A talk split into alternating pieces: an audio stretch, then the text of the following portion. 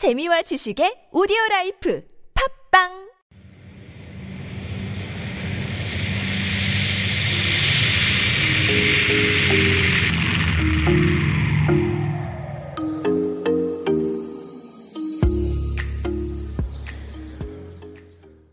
And welcome back to Super Radio on TBS EFM. This is Into the Breeze with Alex Sigrist, giving you all the t- travel details, the things that you need to know, the things that you may want to do when you go on these trips across Korea, down to Jeju, wherever you may be going on this beautiful peninsula. Although I guess technically Jeju is not in the peninsula, just off the peninsula counts as well.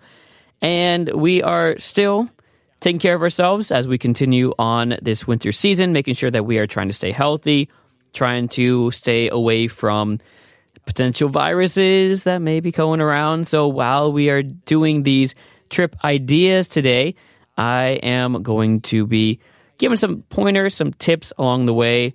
If you do these particular types of vacations, what to be aware of, what to be, you know, just conscious about while you're going on these trips. And we thought, why not? It's Friday, it's the weekend, pretty much the weekend. Give you some ideas for some really cool themed vacations to do in Korea, maybe in the next couple of weeks or the next few months, depending on which one of these you choose. So, hey, let's go ahead and jump into it. The first one I'm going to do is a very basic one, but I thought there was some really cool kind of geography, science behind it. So I thought maybe we jump into it. I want to do my favorite food vacation destination in Korea. And I'll go ahead and just call it the Jeollanam-do and Jeollabuk-do combined, the Jeolla provinces. And that's going to be where we're going because here's the science, I suppose. If you've seen a map of Korea and you've seen where the mountains are, and you are a Korean, of course, you know, if you're a foreigner, if you look at the map on the right hand side, so the right northern part, bright northern, the northern, the eastern part, you've got what we call the backbone of Korea. And the reason we say that is because that's kind of where those high mountain ranges are. And as you move down to the south and to the west, it starts to flatten out. Now, what this does is actually gives Korea an incredible area for farming. Two reasons for it. One, it flattens out. You've got the plains, much more suitable for farming itself but also all the rivers will flow from the northeast down to the southwest. This is where a lot of the rivers come to the Seomjingang River and the Yeongsan-gang River, especially in Jeollanam-do. These two rivers bring lots of you know soil and sediment from the mountains and bring it down to the plains. Okay, nerdy science stuff aside, the reason this place is very popular for food often has a lot to do with this fresh farm feel that comes with the area. All the food. So if you think about, let's say, uh, Jeollanam-do, the place that everyone thinks about for the freshest bibimbap, or at least the most popular bibimbap would be, of course, Jeonju. And that's kind of why that's, you know, that dish itself represents the healthiness of the region. If you've ever had the Jeonju bibimbap, it's something that is worth getting outside, by the way, of the Hanok Maeul uh, so you can get bibimbap almost anywhere in Jeonju, including in the Hanok Maeul. But my recommendation, uh, there's a couple of those bibimbap restaurants that have been, been around for like 40 or 50 years. If you just take a walk about, I think there's one about a half kilometer walk away. There's actually a street of them. That's where you want to get your bibimbap, where you're paying like a normal price for what other Jeonju people will eat. That's where you want to get the bibimbap, really fresh everything, especially, and here's how you know it's a good restaurant in Korea, of course, especially the side dishes are really good. The different types of kimchi, the greens, the vegetables that come with it, uh, the acorn jelly, you know, everything about this is really the freshest feel. And that's why if you're going to do a food vacation, this is where you want to go. So I was the last time I did this vacation, I took a friend down there and and we were just a Korean friend He'd never been to Jeonju. It blew my mind. And we went down and had all this amazing fresh food. So I got to say two things I learned from that experience. Number one, I am surprised at how many Koreans have not been to Jeonju, which has, of course, got historical buildings around. It's got the Hanok Maeul, great hiking areas, but also Koreans have never been to check out the fresh food, which is the other thing I really learned when I first took this trip. And this is just why you've got to do it. Now, I'm not going to just stay on Jeonju as well, although they do have incredible restaurants. They have really good makgeolli down there, as I recall. They give lots of food with your makgeolli. If you go to a certain popular location there, you can search online, you'll find it. But also, you'll want to go to Chola Namdo. And in Jeollanam-do, there's a couple of different options, but here you can go to a place called Damyang, which, you know, you've probably heard of it because it's the bamboo forest area. And this area too, it's fresh bamboo that you can actually get de tongbab, this like de namu, or I guess it, you know, you got this namu tong, which is a bamboo. I'm gonna call it like a cup. It's not a cup, but a container that you cook the bop in, the rice in. Oh man, it is so good. It's warm. They'll they'll mix different things in it, different flavors in there as well. And you'll sometimes be able to have a tteok galbi while you're there as well. So you've got this nice rice with different grains steamed in a large bamboo shoot that you've got. Absolutely a wonderful tasting thing down there.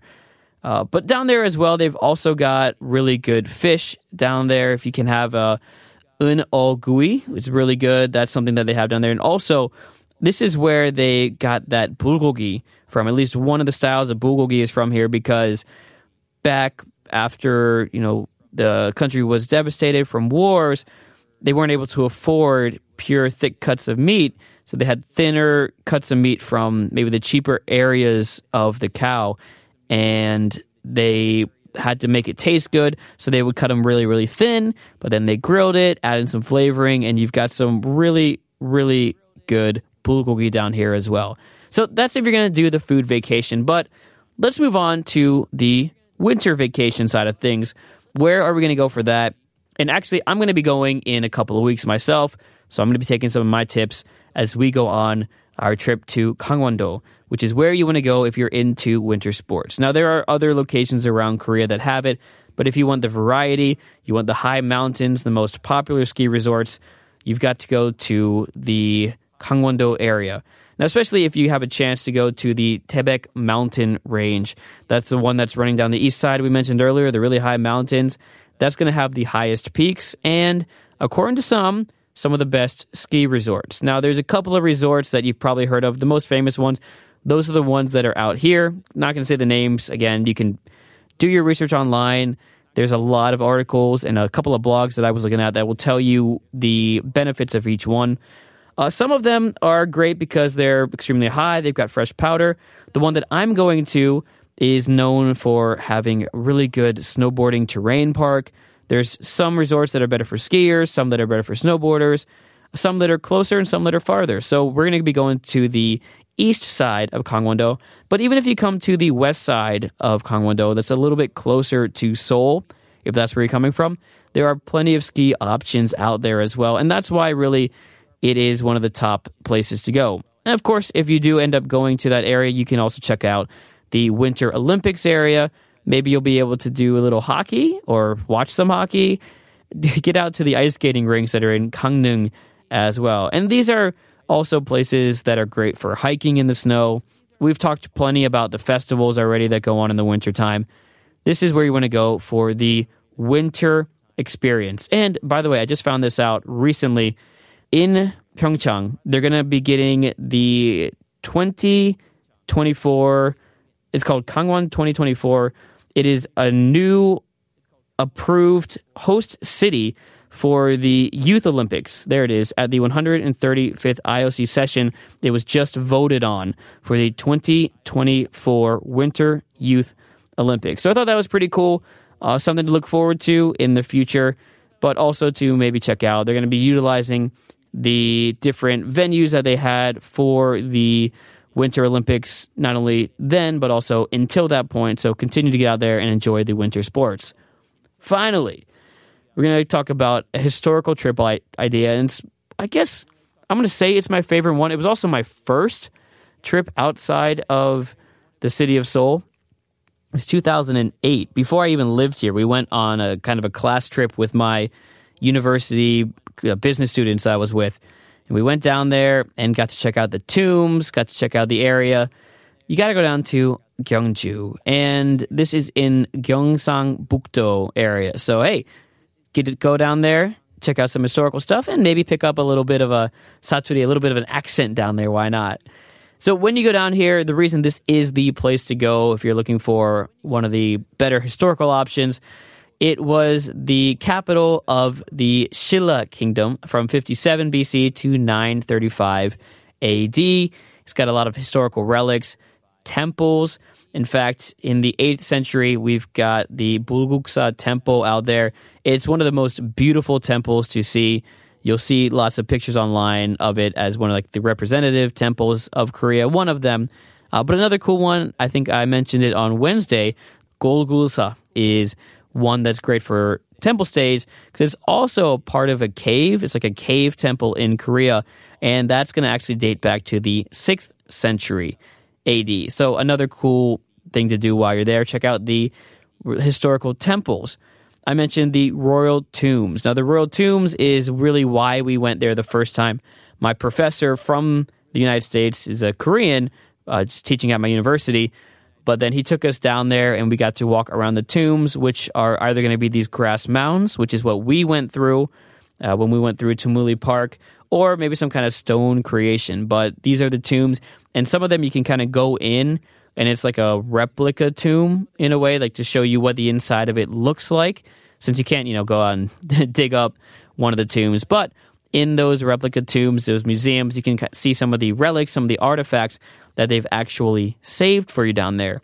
And so that's another reason why going down to Gyeongju is one of the best historical vacation spots. And oh, by the way, also for any of you history buffs who like going to the museum, the Gyeongju National Museum is out there. And I would say one of the best options you have for museums in Korea. And I'm a huge fan of the museums in Seoul as well. So a lot of great museums in Korea, but the Gyeongju National Museum has plenty of treasures, plenty of weapons and other household items that you can find from the Shilla dynasty. So if you want to get close to artifacts, get close to kind of the products that Koreans made I don't even know which age that was, but during the Shilla Kingdom, you know, well before well, we had electricity and we had all these fancy stuff that Koreans make now.